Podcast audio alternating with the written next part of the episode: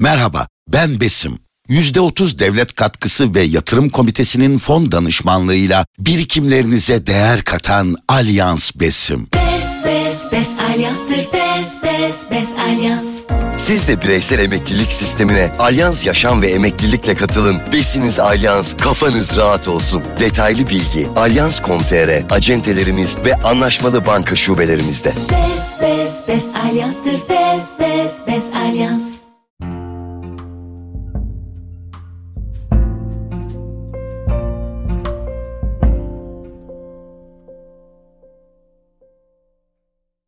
Çok kıymetli bir nevi biyografi dinleyenleri merhabalar.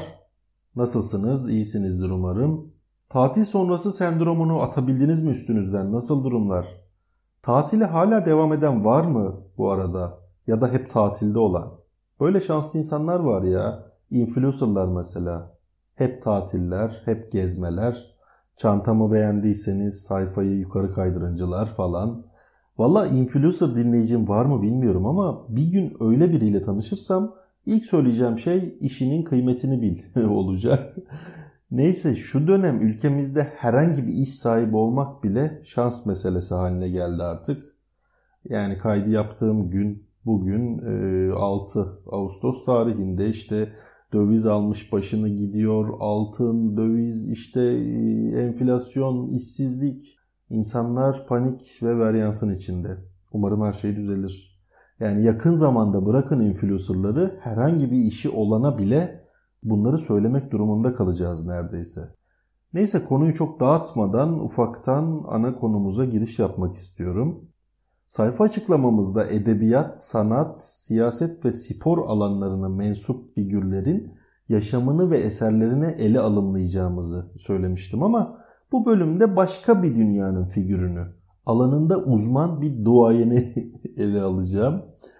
Şaka bir yana sanatçıları, edebiyatçıları anlatmaya devam edeceğim tabii. Fakat bu bölümde böyle sıra dışı bir figürü işlemeyi e, düşündüm. Son derece sıra dışı hem de. Fıkralara konu olmuş, bir yandan güldüren, bir yandan da iç sızlatan kesitler var kahramanımızın yaşamında. Osman Ziya Sülün'den bahsediyorum. 1900'lü yılların 3. çeyreğine damga vuran dolandırıcılıklarıyla ünlü Sülün Osman'dan. Birçoğumuz hatta hepimiz e, hayatımızın bir döneminde dolandırılma tehlikesiyle karşılaşmışızdır. Hatta o tehlikeyi aşamayıp direkt olarak dolandırılanlar vardır aramızda muhakkak. Hayatımızın her alanında o kadar aktif ki bunlar. Okulda, mahallede, sosyal medyada, çarşıda, pazarda, kısacası her yerde varlar. Yani ne zaman ne şekilde karşımıza çıkacaklarını kestiremiyoruz çoğu zaman. E biz de millet olarak kandırılmayı seviyoruz sanki biraz. Gazetelerde, televizyonlarda öyle haberler görüyoruz ki ya buna da inanılmaz artık kardeşim ne safmışsın sen de ya veriyoruz. Yani onu söylediğimiz çok oluyor ama işte e, koca koca insanların yani yeri geliyor eğitimli insanların bir şekilde basiretinin bağlanıp dolandırılmalarına da şahit oluyoruz. Telefonda kendini polis olarak tanıtanlar, işte savcılıktan arıyorum diyenler, Maldivler'de 3 ay bedava tatil kazandınız ama önce şu 5000 lirayı bir yatırı verin diyenler falan falan. Bunlar en bilindik yöntemler. Ülkecek bir tosuncuğumuz bile oldu artık. Tosuncuğu tanımayan kalmadı herhalde değil mi? Zavallı çiftçilerin paralarını zevki sefa içinde eziyor şimdi. Çevremizde bildiğimiz ne akıllı adamlar paralarını kaptırdı bunlara. Yazık. Dolandırıcılıkla ilgili benim duyduğum ilginç bir olay vardı. Bir arkadaşımın tanıdığı yeni bir işe başlıyor. İşte çağrı merkezi elemanı olarak. Ee, her işe alım sürecinde olduğu gibi mülakat oluyor vesaire. Mal veya hizmet veren bir firmaymış herhalde. Detayını çok hatırlamıyorum. Bu arkadaş da telefonda satış yapacak bir nevi. Neyse kabul ediliyor işe. E, sonra çalışmaya başlıyor. 3-4 ay geçiyor. Her şey yolunda. Arkadaş satışını yapıyor, maaşını alıyor, sıkıntı problem yok. Normal mesaisine devam ediyor. Sonra bir vesileyle çalıştığı firmanın yani o kurumun dolandırıcı olduğunu ve herhangi bir hizmet veya ürün satmadıklarını öğreniyor. İşin ilginci bunu hiçbir çalışma arkadaşı da bilmiyor. Yani hepsi normal işteki gibi mesailerine geliyorlar, telefon görüşmelerini yürütüyorlar falan. Tabi durumu öğrenince işinden istifa ediyor bu arkadaş. İstifa etmeyip işine devam edenler de olmuş bu arada. Düşünsenize 3-4 ay bir işte çalışıyorsunuz. İş yerinizde işler o kadar düzgün ve normal ilerliyor ki salt gayesi dolandırıcılık olan bir yerde çalıştığınızı anlayamıyorsunuz. Sonradan anlayıp da işine devam edenlerin olması da e, ayrı bir terane. Artık onların vicdan muhasebesi. Neyse e, öyle bir figürden bahsedeceğiz ki bildiğiniz, duyduğunuz tüm dolandırıcıları unutun. Sülün Osman kimmiş, neler yapmış gelin birlikte bakalım.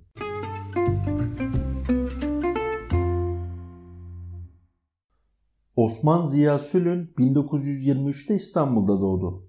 Adını duyurduğu ilk işini 1948 yılında Fatih'te yeni tuttuğu evin sahibini dolandırarak yaptı. Bu konuda sadece bu kadar bilgiye sahibiz. Ev sahibini ne şekilde dolandırdı, e, ne oldu bilmiyoruz ama nevi şahsına münhasır bir kişiliğe sahip olduğu için yani sadece kirayı vermemekle kalmamıştır tahminimce. 1950 ve 60'lı yıllardaki işleriyle ün kazanan Sülün Osman, tramvay, Galata Kulesi, kent meydanlarındaki saatler, şehir hatları vapurları gibi kamu mallarını saf vatandaşlara satarak ya da kiraya vererek efsane haline geldi. Şimdi birincisi e, Sülün Osman'ın kendi ağzından açıklaması var böyle geçmiş kaynakları taradığımızda.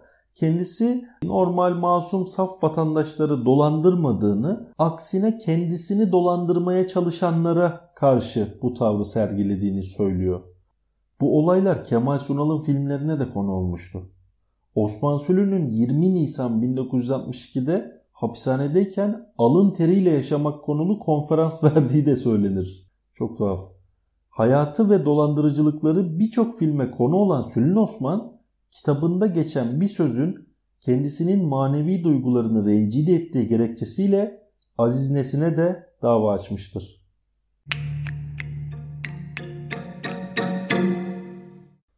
Sülün Osman Dolmabahçe Sarayı'ndaki saatin önüne gider. Kendi adamları planlanmış bir şekilde yanına gelirler ve Dolmabahçe Saat Kulesi'ne bakarak saatlerini ayarlarlar. Sonra da Osman'a yönelir, saat ayarlama parasını öder ve giderler. Bu karlı iş uyanık geçinen ve kısa yoldan zengin olma peşine düşen vatandaşların ilgisini çekiyor tabi. Vatandaş Osman'ın yanına geliyor. Kısa bir sohbetten sonra Osman Dolmabahçe meydanındaki saati vatandaşa satıyor.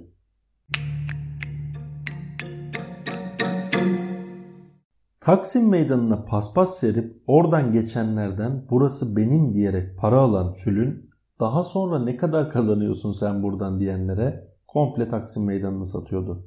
Galata Köprüsü'nün satış öyküsü de Dolmabahçe ve Taksim olaylarıyla benzer. İnsanlar köprüden geçiyor, arkadaşları sülünek kurmacadan para ödeyince insanlar ne yapıyor bu adam diye sormadan gördüklerini yapıyor. Ve ardından Galata Köprüsü'ne de talip çıkıyor haliyle. Karlı iş. Daha sonra Türk filmlerine de konu olan bu olay Sülün Osman'ı yakalatan olaydır aynı zamanda. Galata Köprüsü'nü satan adam Galata Kulesi'ni es mi geçecekti? Tabii ki hayır. Sülünün mahkemede kendini şu sözlerle savunduğu söylenir.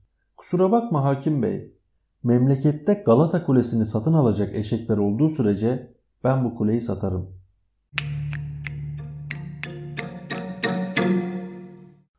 Zamanla kamu malları üzerindeki fikirleri tükenince bir kere de şansını medyumluktan yana kullanayım demiş ve evlenemeyen kadınları kesin olarak evlendirdiği iddiasıyla sektöre giriş yapmış.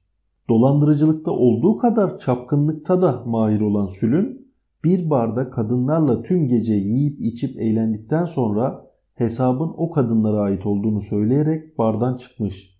Şahsın Sülün Osman olduğunu anlayan kadınlar rivayetlere göre bunun böylesi bizi de satar diyerek korkudan olayın üzerinde çok durmamışlar.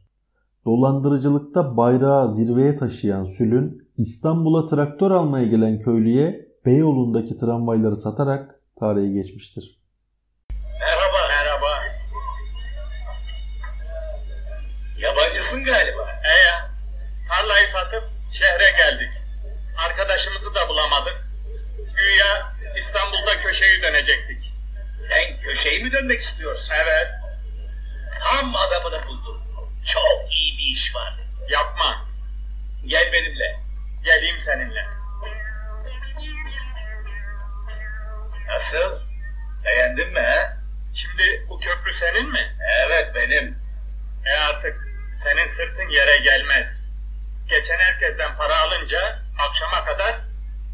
Toplanır. Öyle. Ama sıkıldım bu köprüden. Neden? Bir köprü daha yaptıracağım. E artık bunu yapan ikinciyi de yapar. Peki bu köprüyü ne yapacaksın? Ya yıkarım ya da satarım. Yıkma günah. Eh, satarım. İyi sat gitsin. Sevdim seni be. Sana satayım mı? Vallahi mi? Vallahi. Köprüyü aldın mı köşeyi dönerim. Benim de köşem burada demek. Kaça? Param var mı? 140 bin lira param var. Ver. Çık biraz daha çık. Vallahi o kadar var. Tamam anlaştık. Şimdi bu köprü benim değil mi? Evet. Ama birkaç ortağım daha var. Ucuza araba geçirirsen sen kazanırsın. İşin orasını sen bana bırak. Kazıkladım herif. Hadi köprü geçiş 50 lira. 50 lira. Ucuzluk var vatandaş buradan geç. Gel gel.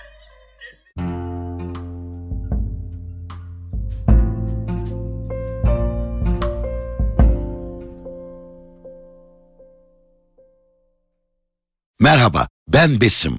%30 devlet katkısı ve yatırım komitesinin fon danışmanlığıyla birikimlerinize değer katan Alyans Besim. Bes bes bes alyanstır bes bes bes alyans. Siz de bireysel emeklilik sistemine Alyans Yaşam ve Emeklilikle katılın. Besiniz Alyans, kafanız rahat olsun. Detaylı bilgi alyans.com.tr, acentelerimiz ve anlaşmalı banka şubelerimizde. Bes bes bes alyanstır bes bes bes alyans.